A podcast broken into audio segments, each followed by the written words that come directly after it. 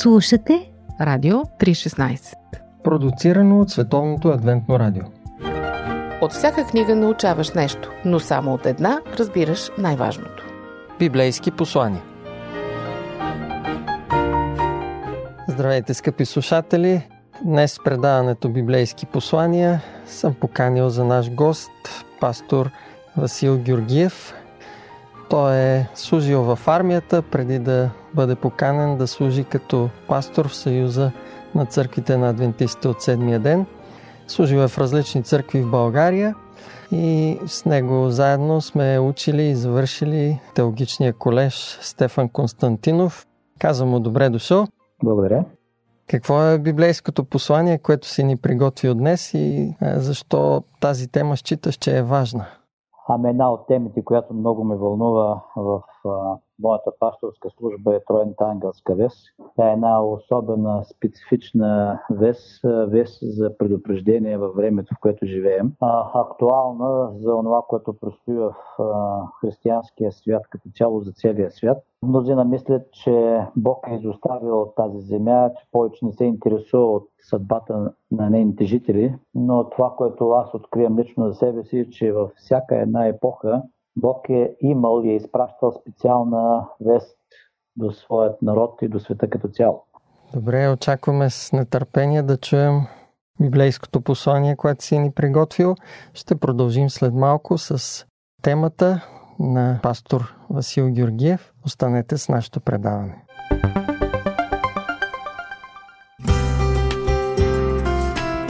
Семейство, любов, ценности, проблеми, всичко това в семейното предаване на Радио 316 по Пантофи.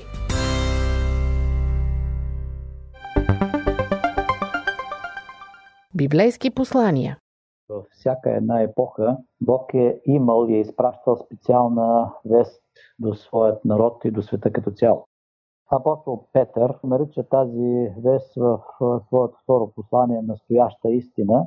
Например, за предпотопният свят настояща истина е това, че Бог щеше да унищожи тогавашният свят с потоп и 120 години се проповядва вест на милост. А за времето, в което живеем, ние считаме, че живеем непосредствено при второто идване на Исус Христос, според Светото Писание.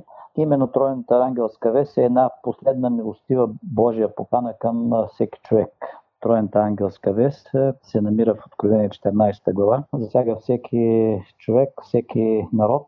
Тя е представена символично чрез ангели, които са като вестители, но те олицетворяват Божия народ, ангажиран с разнасянето на настоящата истина. И така, първата вест се намира в Откровение 14 глава 6 до 7 стихове и гласи следното. И видях друг ангел, че летеше посред небето, който имаше вечното благовестие да прогласява на обитаващи на земята на всеки народ, племе, език и люде. И каза силен глас, бойте се от Бога и въздайте нему слава, защото настана часът, когато Той ще съди. И поклонете се на този, който е направил небето и земята, морето и водните извори. Това, което прави впечатление в тази първа ангелска вест е във връзка с вечното благовестие, че този ангел или Божият народ, който е подготвен за тази вест и я прокламира, има вечното благовестие или вечното Евангелие. Думата Евангелие от гръцки происход означава добра вест или този първи ангел, който говори на този свят, има вест на надежда, на радост за спасение от греха и смъртта, че жертвата е благата на Исус Христос. Именно това е вечното Евангелие, съобщено още от началото на Божието Слово и от началото на съществуването на този свят. Първата ангелска вест прокламира вечното Евангелие в специалната фаза на Божият съд. Всички хора на последното време са поканени да изоставят своите модерни богове, а това могат да бъдат парите, вещите, удоволствието и да се обърнат с почет към Твореца, защото само Той заслужава поклонение. Великата вест на първият ангел акцентира върху Божия съд, като заявява настана часът на неговия съд. Часът внушава точно определено време за съд и истината, че краят вече е наближил. Това ни е разкрито чрез Даниловите пророчества. Именно там не се посочва, че изследователният съд е започнал през 1844 година или като цяло исторически първата ангелска вест прозвучава за първи път в ранното адвентно движение, когато се изследват книгата Данаил 8.14 и Откровение 14.6.7 се открива истината за 2300 нощи, че те завършват точно в 1844 година. И именно от тази дата се отбелязва началото на небесното заседание на Божия съд. От тогава първата ангелска вест се носи по света и ще продължава заедно с останалите две, докато има възможност за спасение на земните жители. Интересно е, че използваната тук гръцка дума за съд е крисис, която касае самото съдене като действие, а не като присъда, като резултат от това съдене, за което се използва друга дума крима. Часът на този съд, кризис вече е настанал. Явно, че тук не става дума за страшния съд, при който се изпълняват присъдите над непокаяните. Тук трябва да стане дума за първата фаза на Божия съд, наречена изследователен съд. Според свещеното писание, този съд вече е започнал от 1844 година сам. Той се провежда в небесното светилище и се осъществява според записаното в небесните книги. Следователно, веста на първият ангел засяга нещо, което вече се е случило в миналото и касае настоящо на всеки един жител на тази планета. Ето защо тройната ангелска вест за мен още от самото начало, първата е много актуална и касае съдбата на всеки един жител, както живял в минало, така и в настоящето или във времето непосредствено преди второто пришествие на Исус Христос. Що се отнася до тази вест, тя има апел да познаем Бога, да му дадем слава. Тя има пряка връзка до поклонението и всичко това, което би ни отклонило да дадем дължимата слава на Бога и да осъществим поклонението, което Бог очаква от нас. И целта на тази първа ангелска вест е точно тази, да ни подготви по отношение на това, което предстои. А това, което предстои и което се случва е именно този съд, който Бог е започнал – и той е далеч назад във времето от 1844 година според библейското пророчество в книгата Данаил. Следващата, втората вест е записана в стих 8 на 14 глава в книгата Откровение и гласи следното. И един друг ангел, втори следваше и сподира и казваше падна, падна, великият Вавилон, който напои всички народи с вил на своето разпалено блудстване.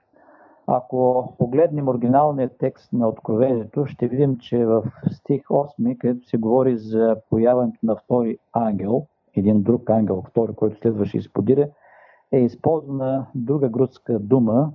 Тя съдържа идеята или смисъла, че първият ангел продължава своята служба, когато вторият ангел се присъединява към него. Или иначе казано, малко след като се появява първия ангел и започва да проповядва своята вест, към него се присъединява втория със своята вест и започва да лети заедно с първия. И така те заедно проповядват вести така че двете вести продължават в времето. Първата и втората с еднаква тежест. Освен това виждаме, че втората ангелска вест касае нещо, което вече се е случило, а това е падна, падна Вавилон. Вавилон е една богопротивна религиозно-политическа система и е стигнал до момента на своето падение и това трябва да се каже на този свят. И именно втората ангелска вест. Като цяло, втората ангелска вест посочва греховете на духовният Вавилон, човешки философии традиции, една от тях е еволюционни теории или някаква свестия между еволюция и библейско разбиране за творението. И именно там в заблудите на Вавилон са още и спиритизма, и астрологията. Така че Божието Слово ни казва, че тя напои народите и църквите за своето вино на несвяти учения падането на духовният Вавилон означава, че като цяло християнските църкви са се отклонили от чистотата на Евангелието. Не хората в тези църкви са паднали, а ученията и системите на тези църкви, т.е. чрез тях не може да се стигне до спасение.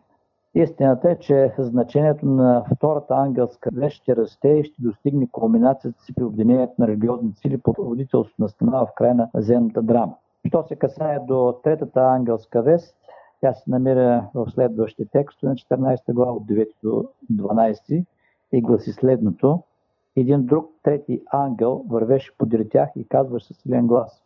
Ако някой се поклони на звяра и на неговия образ и приеме белек на челото си на ръката си, той ще да пие от виното на Божия гняв, което е приготвено чисто в чашата на гнева му и ще бъде мъчен с огън и жупел пред святите ангели пред агнето. И димът от тяхното мъчение ще се дига до вечни векове и ония, които се покладят на звяра и на образа не ще имат отдих ни денем, ни нощем, нито който да приема белега на името му. Тук е търпението на светиите, на тия, които пазят Божите заповеди и вярата в Исуса. Като цяло, Третата ангелска вест е едно велико предупреждение. Тя е, може би, най-тържествената вест в цялата Библия и е тясно свързана с религиозните събития в последните дни. Тя ни информира предварително какъв духовен климат ще настъпи на Земята и ни предупреждава да не бъдем измамени. В тази вест се споменава за звярат, за образът на звяра, на белегът на звяра. Какво означава всъщност това? Звярат е една възстановена сила на папизма след нанасянето на смъртоносната рана. Белезди по отношение на това могат да бъдат открити от предходната 13 глава и на други места в Свещеното писание. Образът на звяра е, е всъщност църковна организация, която действа чрез гражданското законодателство за налагане на религиозни догми, т.е. съединяване на църква и държава, което от своя страна означава преследване от тези, които не възприемат тези догми, и когато се върнем назад в християнството, можем да открием тези моменти в средновековието. Затова и то е наречено тъмно средновековие, защото тогава се преследваме всички от тези, които не са съобразявали според изискването на църковните догми. Що се отнася до белегът на звяра, той е отново един отличителен знак на папизма, а именно делният празник, въведен от Римокатолическа църква на място на съботна почивка съгласно четвърта Божия заповед, денят, който Бог е отредил за освещаване седмия ден на сътворението събота, защото тя е Божия печат. И така, третата ангелска вест всъщност насочва вниманието ни към Божия закон. Тя ни съобщава, че последният конфликт в духовната област ще бъде пак борба около Божия закон, срещу който се бори Сатана в небето. Божия закон днес също е потъпкан от християнския свят но книгата Откровение, 14 глава, 12 стих ни казва, че все пак ще има един верен народ в последните дни, който ще съблюдава Божите заповеди, ще нагоди своята духовна опитност именно според това, което е записано в Свещеното писание и разбира се в Божия закон.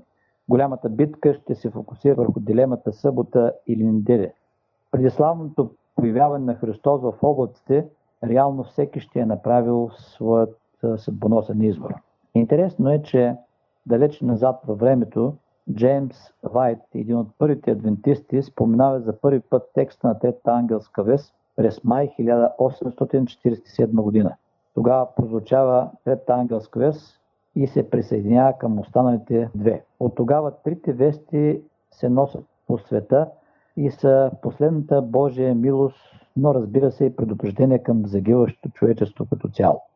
Това, което би трябвало да спомена в този момент е, че ако първата и втората ангелска вест започне далече в миналото, съобщават за нещо, което е реалност. Първата говори, че е настанало времето, когато Бог ще съди и този съд е започнал. Втората не споменава, че е паднал Вавилон. Това падение ще продължи, но той е вече паднал. Третата ни говори за събития, които ще преживеем, ще случат буквално в нашето време събитие, върху което всеки един човек трябва да вземе своя съдбоносен избор.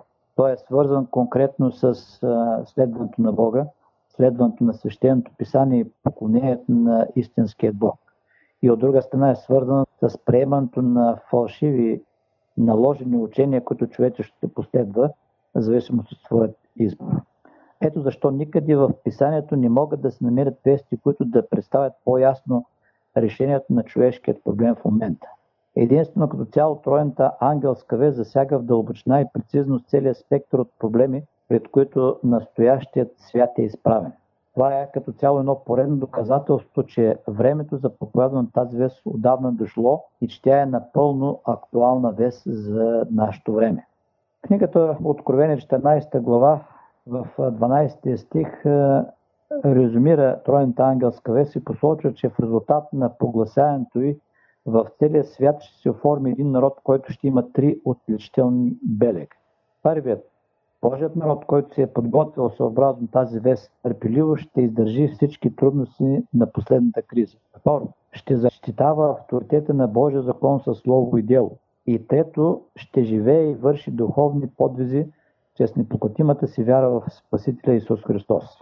Бих желал да пожелая нашите радиослушатели да се подготвим за тези съдбоносни дни, които предстоят пред нас. Бог желая да ни подготви чрез тази тройна вест. Той желая ние да бъдем част от Неговият народ и нека Бог да ни благослови съобразно нашия избор, за да бъдем с Него там на Кристалното море. Желанието ми. Амин.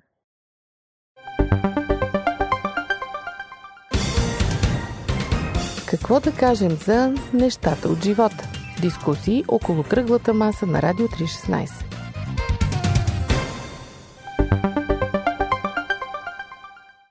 Библейски послания Скъпи слушатели, чухме веста, която е актуална за края на времето, в което живеем, тройната ангелска вес. И бих искал да поставя един въпрос на нашия гост, пастор Васил Георгиев. Защо веста на трите ангела може да звучи на някой човек по един негативен начин? Благодаря за въпроса. Ами, тройната ангелска вест всъщност е вест на надежда, защото тя е във време, в което Бог е застанал като наш, от една страна като наш съдия, но и като наш адвокат. Неговата цел е да ни помогне, неговата цел е да ни спаси, неговата цел е да уреди проблема ни с греха.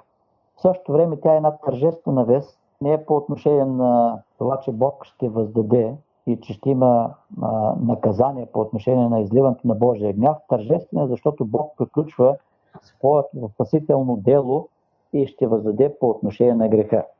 И от Божия страна той желая неговите земни деца да не бъдат тези, които ще получат неговия гняв, а да бъдат като тези, които ще приемат неговата спасителна благодат и ще бъдат с него вечността. И целта на Троената ангелска вест е именно тази да подготви Божия народ за това славно събитие, второто пришествие. Да, аз често пъти си мисля за Тройната ангелска вест като нещо подобно на това, когато детето ти тича към една пропаст и ти всъщност трябва да изразиш предупреждението към него и да го кажеш по един негативен начин. Колкото и да обичаш детето си, колкото и да си загрижен за него, не можеш да му говориш мило и нежно в този момент. Трябва да извикаш не, спри, за да може то да ти обърне внимание. Може би до известна степен веста изглежда страшна, в смисъл такъв, че над греха ще бъде въздадено за злото, mm-hmm. но така приключва великата битка между Христос и Стана. Да. С троената ангелска приключва тази борба и Христос е този, който е победител. Добре, благодаря ти за твоето участие. Надяваме се, че в някои от следващите предавания ще ни споделиш още от библейските вести, от твоите изследвания и размишления върху Библията. Пожелавам ти успех в твоята работа и служенето ти на Бога. И аз благодаря и Бог да бъде с вас.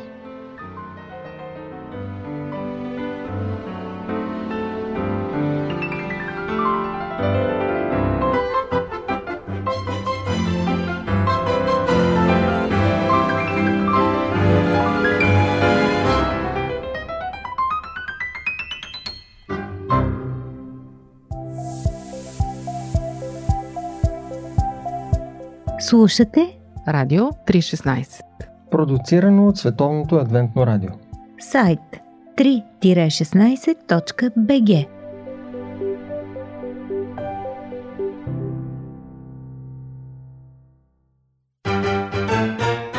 Живот. Джобен формат Скъпи приятели, тя казва, че се занимава с най-обикновените неща за един тинейджър. Свири на китара, учи си уроците, пише текстове, излиза с приятели, ходи на църква, зарежда се на младежките часове, а също така чете Библията и излива душата си на белия лист. Не знам колко обикновено ви се струва всичко това, но за мен тя е наистина едно много емоционално и чувствително момиче и всичко, което и се случва, я води до една нова песен.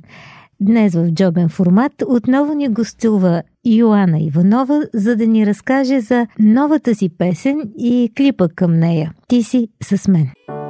Познавам те, сред бурята стоиш до мен. Аз стоя далеч от те. Обичаш ме и Всичко ти за мен си дал и чакаш ме да бъда Поздравления за новата песен Йо. Благодаря много.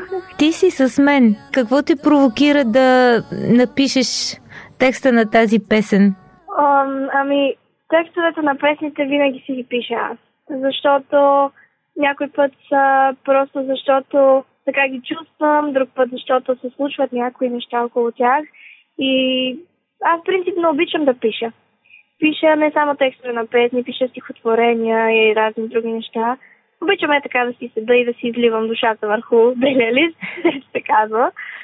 Обаче, точно този текст беше вдъхновен от едно преживяване в моя живот. То е малко лично, но много ми помогна да упражня своята вяра в Господ. Точно заради това преживяване реших да напиша текст, с който до някаква степен да успея някакси да се изразя и да кажа на света, че аз имам Бог, в чието ръце винаги ще бъда и че там се чувствам най-на място в неговите ръце, които ме издигат. Точно това казва и текста. Това е моето усещане, че сякаш живота е малко по-суров към чувствителните хора и, както казваш, нали, най-уютно ти е в неговото присъствие. Да, точно. Освен това, много се радвам, защото нали, отзивите за текста особено са прекрасни, просто са удивителни. Наистина много хора ми пишат за текста и наистина това ме много ме радва. Малка е думата радва, но наистина съм много щастлива от факта, че на хората им харесва, защото съм успяла някакси да ги докосна един вид със своето преживяване, с тези думи, нали, които съм написала и изпяла. Какво ти казват, освен, че а, те заливат със сърца, както виждам от твоя профил във Фейсбук? Много неща. Не, не знам, аз даже не знам откъде започна. То всеки ден ми пишат хора, и ми казват колко а, удовлетворени, колко са щастливи, колко добре ги карат да се чувстват песните ми, особено тази новата. Пишат ми за текста, пишат ми за клипа, за изпълнението. Толкова много хора. Значи налага ми се да си разстатирам телефона по няколко пъти на ден, защото наистина телефона ми блокира буквално от съобщения и известия и най-разни други неща. Не може да поеме всички новини. да. Клипа също е много симпатичен, много приятен. Ти ли си измисляш къде, как да бъде снимано? Малко баща ми си пада м- под тия неща. Много обича нали, да показва своя мироглед на нещата. а, и ние понеже сме екип с него, да, и ние понеже сме екип с него, повече на него му поставям той да ги решава тия неща, защото не знам, аз много не ги мисля. Но пък от друга страна, от, относно нали, точно тази песен, последния клип, който снимахме, беше много изненадващо всичко. Някакси за мен беше много неочаквано, защото а, човека, където трябваше да ми снима клипа, беше много заед, наистина. Имаше много работа, даже точно по празниците при него. И му беше много натоварено и ние някакси трябваше да се оговорим с него да направим нещо, да заснимаме няколко кадъра. Обаче той беше много заед и последния момент така ни се обади, каза, сега имам време, трябва да го снимаме днес или че после няма как да снимам. Трябваше последния момент набързо да решиме какво ще обличам, къде ще снимаме, как ще снимаме, какво ще стане. Спешен случай. О, беше много страшно, често ти казвам. Аз трябваше да реша за, може би, 20-30 минути какво ще обличам. Косата и не знам, беше ми много напрегнато. Реших да, да направим няколко кадра така сред природата. И баща ми така измисли някои неща, вика и тук ще вървиш и той ще хване така от страна и ще се завърти около тебе. Викам, добре, тате, слушам. а, после, значи има нали, една сцена с а, тухлената стена отзад. Тя много добре се получи. Беше при една приятелка снимано това. И даже аз а, на момичето също малко притеснено ми беше. Беше неделя, мисля, че нали, принципно хората си почиват. Сега неделя, почиван ден, всеки гледа да се почина. Обаче аз извън викам, трябва да дойда у вас да снимам, моля ти се, трябва да ми помогнеш. И тя вече още не се беше събудило. Някакво, да, добре, в момента аз трябва само да се буда нашия момент, ще се звънна после. Вдигаш всички на пожар. да, да, да. Но слава на Бога, нещата се получиха много добре накрая. Беше ми много притеснено дали ще се получи, защото наистина беше много импровизирано. А принципно аз обичам да си планирам нещата, за да съм си по-сигурна, обаче този път нямаше много възможност. Но слава на Бога, всичко беше наистина под неговото ръководство и много радвам, защото крайна сметка всичко е за негова прослава. Той нарежда всяко едно обстоятелство, за да Абсолютно. се Да. получи накрая. Много неща подреди Господ. И колко е важно да имаш приятели, които веднага стават от леглото, за да те посрещнат да снимаш клипа от тях. да, да, точно. А сега с какво се занимаваш? Виждам, че имаш нови изяви. Да, сега наблягам много на един нов проект, по който работя. Няма да издавам много за него. Относно нещата около мен, не знам. Съвсем обикновени неща. Ходя на църква, свиря на китара. Много наблягам на китарата също, на нови песни, на текстове. А, младежките събирания също много ми помагат за общуването, за връзката ми с Бог. И учиш, разбира се. често. Ходиш и на училище. Да, училището също. То е Да не забравяме.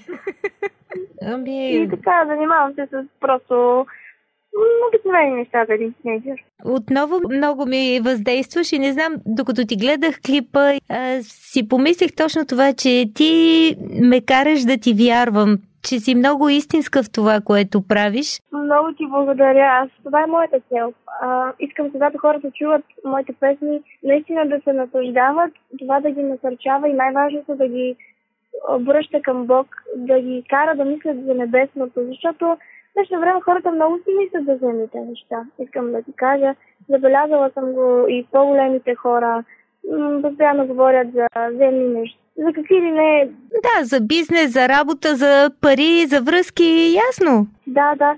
И много се радвам, че има хора, които наистина оценяват това, което правя.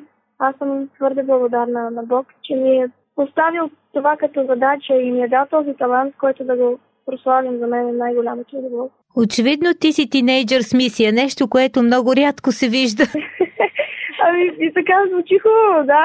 Може да А, се и каже. накрая, с като един фен на ромската музика, много ми се иска да правиш и ромски песни. Разбира се, има много, които все още не са осъществени, но работиме по тях наистина здраво.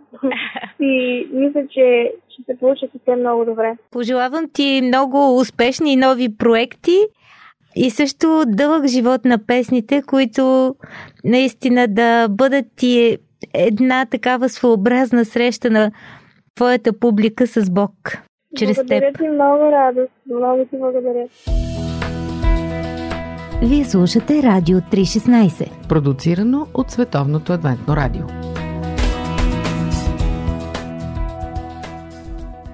А сега, скъпи приятели, затваряме джобен формат, както и телефона и оставаме да звучи Ти си с мен. Не пропускайте да видите и клипа на новата песен на Йоанна Иванова. Ти си любов, любов ми даваш всеки ден. И щом сгреша, до мен си пак.